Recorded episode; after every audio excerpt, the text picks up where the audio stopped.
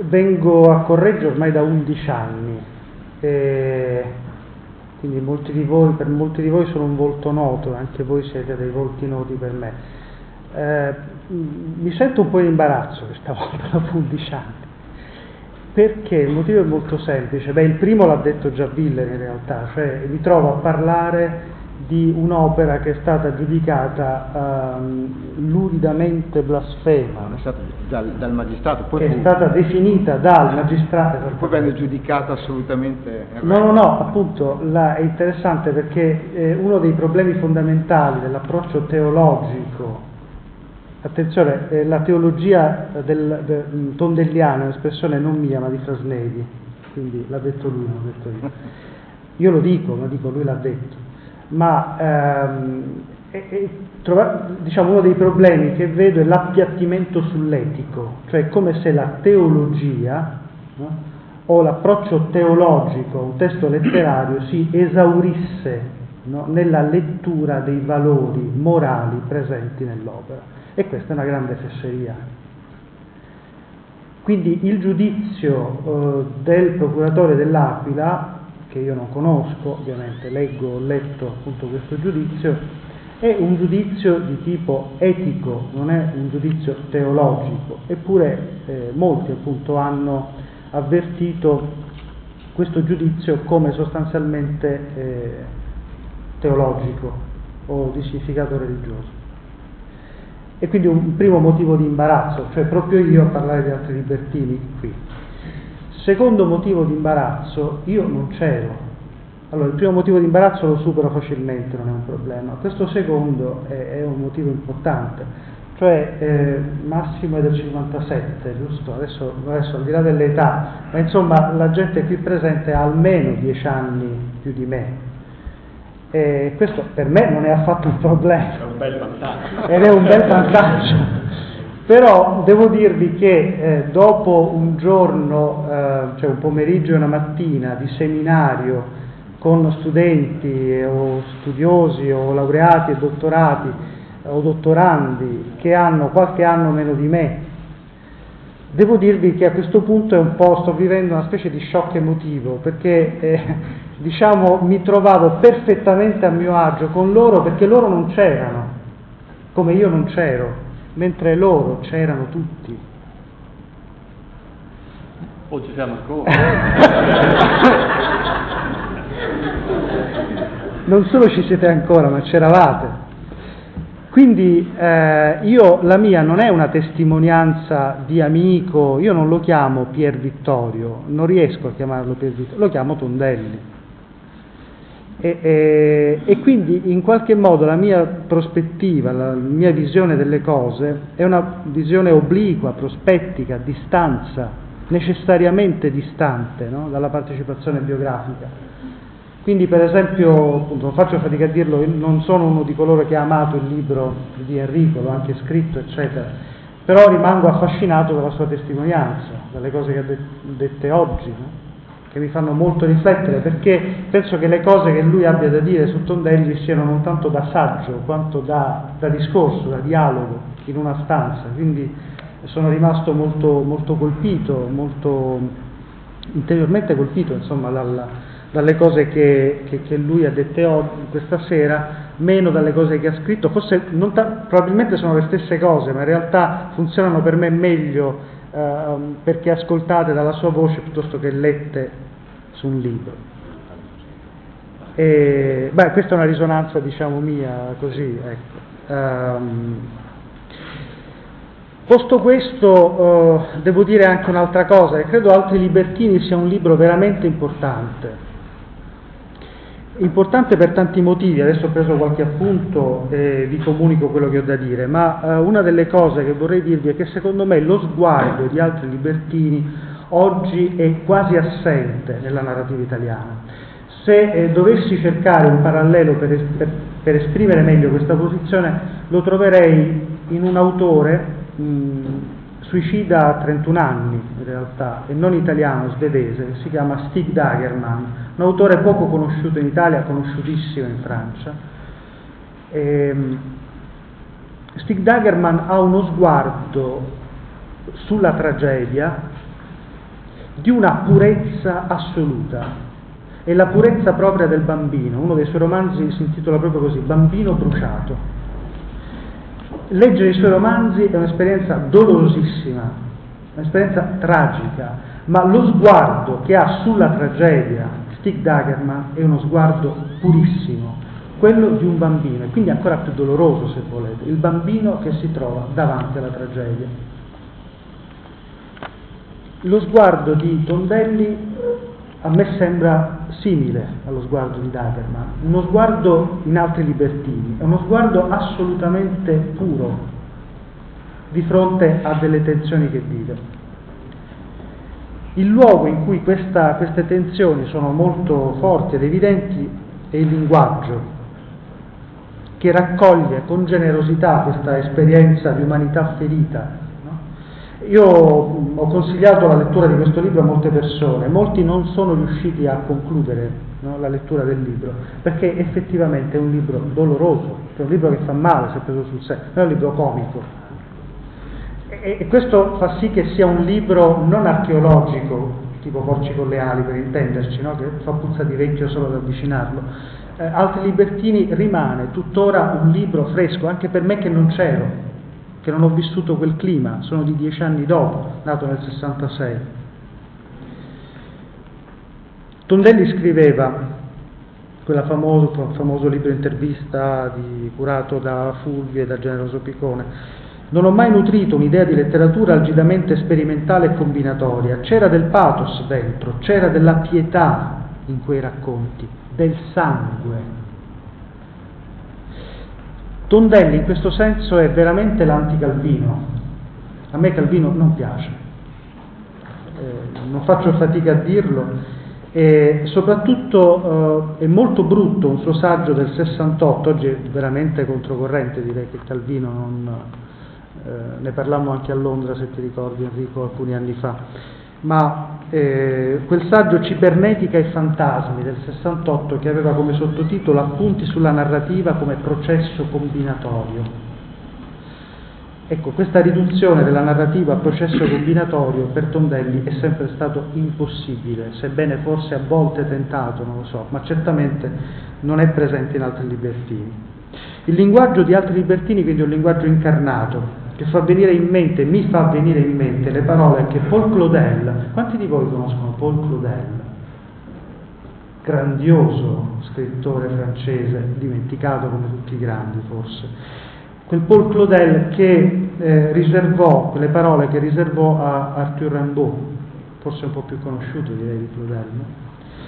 E scrisse Claudel, fu un mistico allo stato selvaggio, un mistico allo stato selvaggio una sorgente perduta che torna a scaturire da un suolo saturo, la sua vita un malinteso, il vano tentativo, mediante la fuga, di sottrarsi alla voce che lo assilla e lo richiama e che egli non vuole riconoscere. Ma questo mi colpisce, il mistico allo stato selvaggio. Questo io ho trovato nella mia lettura ingenua, appunto, se volete, da sempre, dal primo momento in cui ho letto altri libertini.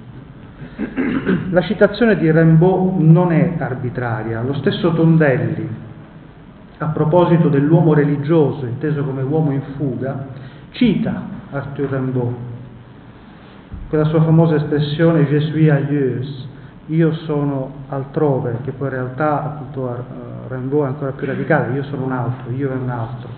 E vi leggo questo brevissimo passaggio di Tondelli. Che strana frase pronunziata da un ragazzo di 18 anni, io sono altrove.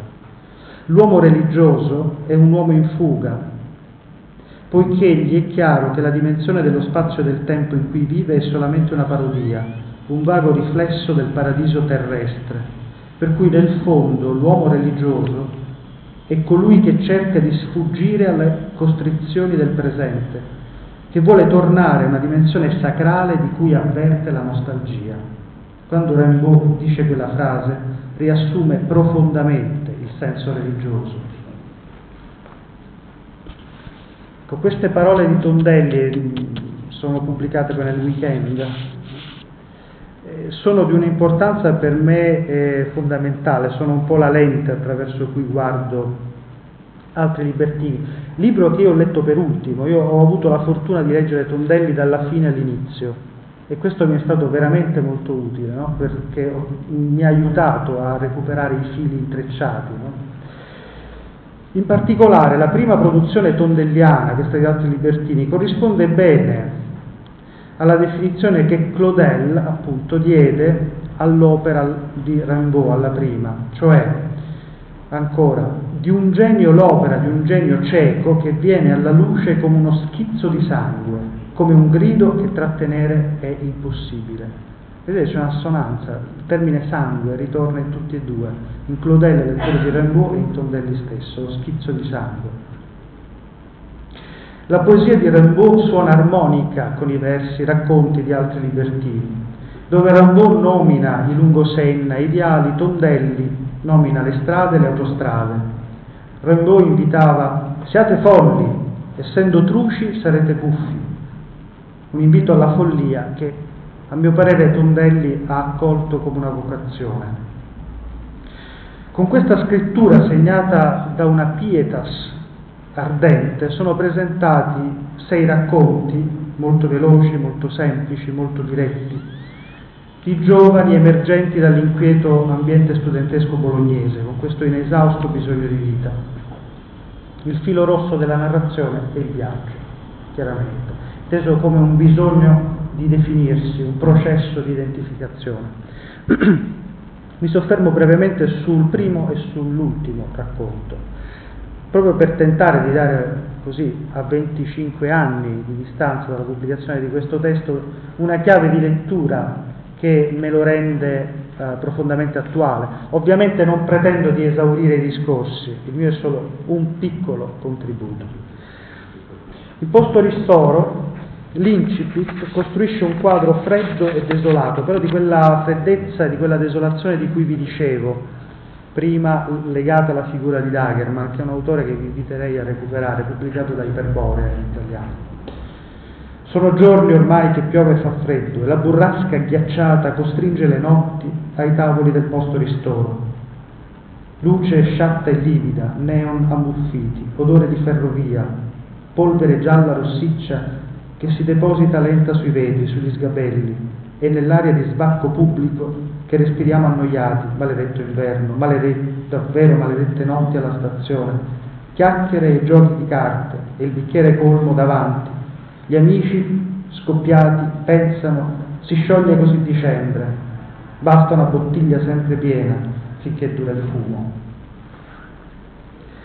Dentro questo quadro in movimento alcune regole restano fisse, le regole dell'attesa e della richiesta. Ciascun personaggio attende qualcosa.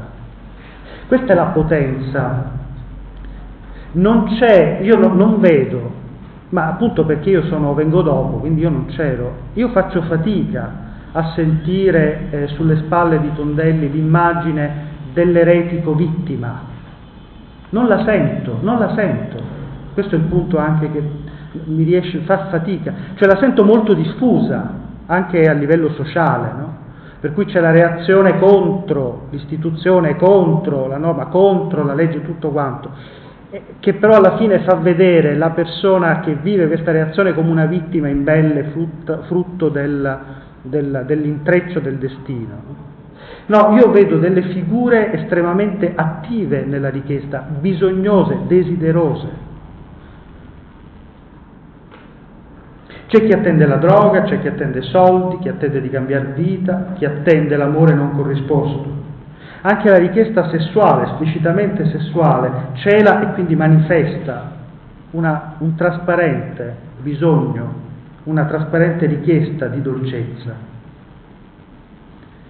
È proprio questo il tema dell'amore, del traboccamento amoroso, no? che affronta le miserie le paure della solitudine, di cui anche parla Enrico Palandri nel suo boccalone, il tema un po' di altri libertini. E io ho lavorato, ho avuto la fortuna, credo sarà forse la, la prima e l'ultima volta, non lo so, eh, di lavorare nella biblioteca dello scrittore, anche grazie alla famiglia, a Fulvio che me l'hanno permesso, quindi di avere il contatto diretto con i suoi libri, con le sue carte, eccetera. E nella, eh, Tondelli aveva la sua Bibbia personale, eh, sottolineava parecchi brani, ho riportato tutti i brani sottolineati nel mio libro, no? Lontano verso se stessi. E eh, in questa sua Bibbia però c'erano anche delle annotazioni personali e tra queste c'era anche una poesia. Tondelli non amava molto la poesia, mi sembra, comunque non aveva una grande... Ecco. Però il 14 settembre del 1973, che poi era il giorno del suo diciottesimo compleanno, eh, Tondelli scrive questa poesia, che non è una grande poesia, che però ci aiuta a, a, a capire no, qualcosa.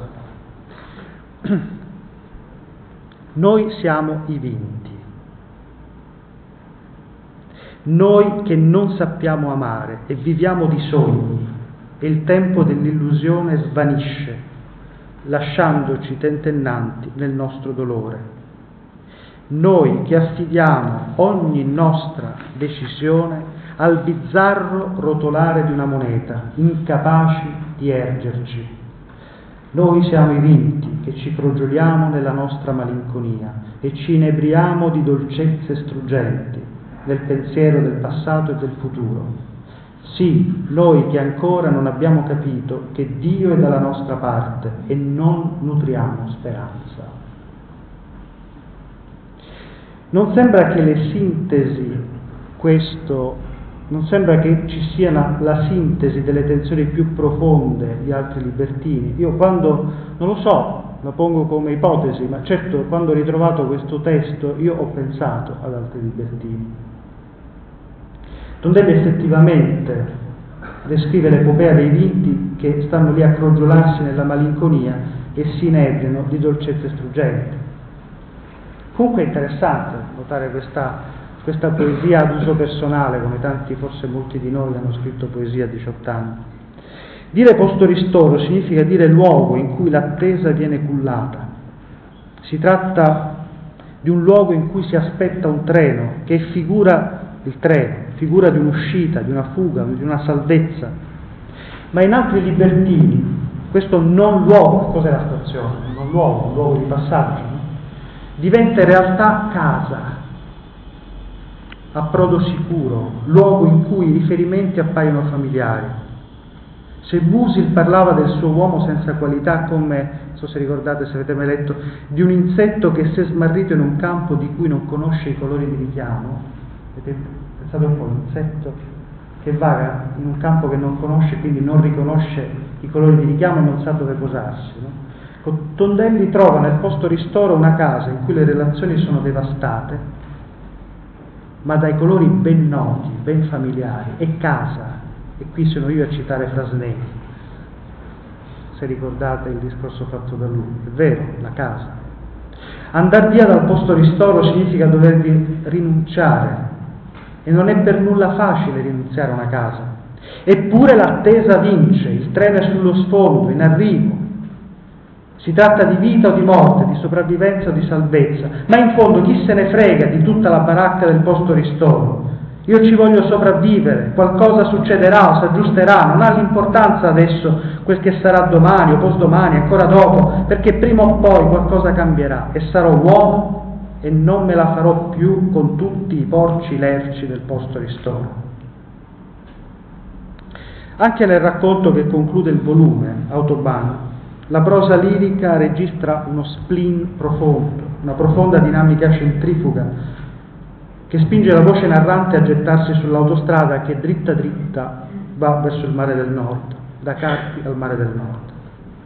Il racconto è tutto sulla strada, intriso della malinconia del viaggiatore, il motore di questo viaggio è la coscienza inquieta dei miei stivalacci sdruciti. Ricordate questa espressione bellissima?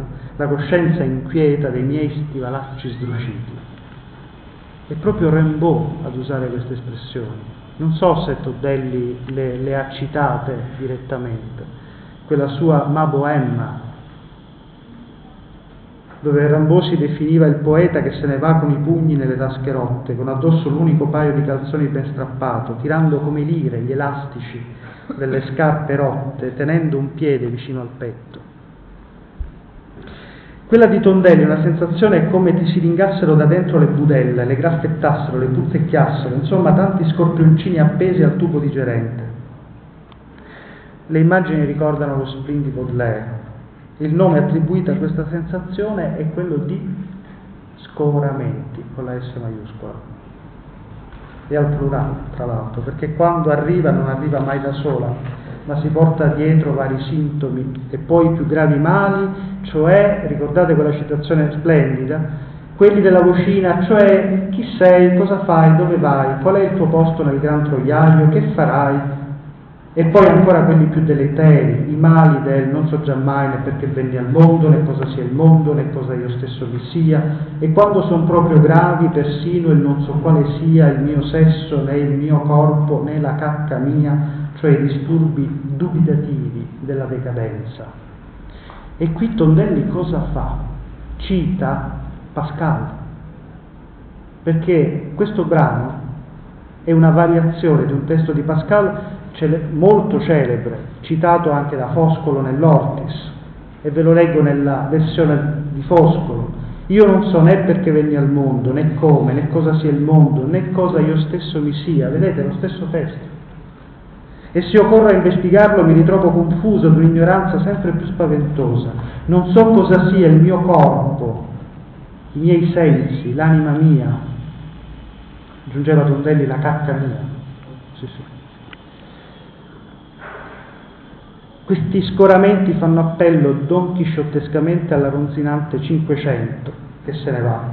Ma con, voglio concludere perché appunto il tempo corre e concludo con quello che era il titolo di questo intervento, che poi in realtà non è apparso, cioè inciso sul proprio corpo, inciso sul proprio corpo.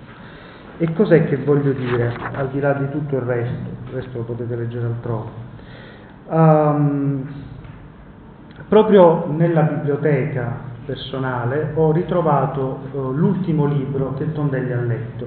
Lo so anche perché Nino Nasi con, conserva ancora la ricevuta dell'acquisto dei libri eh, è mm, un libro che poi è la traduzione no, della lettera ai Corinti di Testori. E, mm, Tondelli an, a, annotava delle cose, no? sottolineava delle parole di San Paolo e aggiungeva dei commenti personali a matita. In modo particolare ce n'è uno che, che vi devo leggere se non l'avete già letto nel libro, eccetera ore 4 e 15, quindi siamo in piena notte. Quello che il destino mi ha poi riservato non è stato tanto come avrei creduto un percorso o forse un'evoluzione verso l'assoluto della scrittura e della finzione più alta. Poi cosa fa lui? Barra con la matita, finzione più alta e continua, letteratura quanto un ritorno rovente, attenzione qui, al mondo del mio primo libro, al punto da dividere coerentemente alla mia natura di scrittore la stessa, purtroppo vera e ora sì reale, vissuta sorte tanatologica. Capite un po' qual è, la, qual è il punto?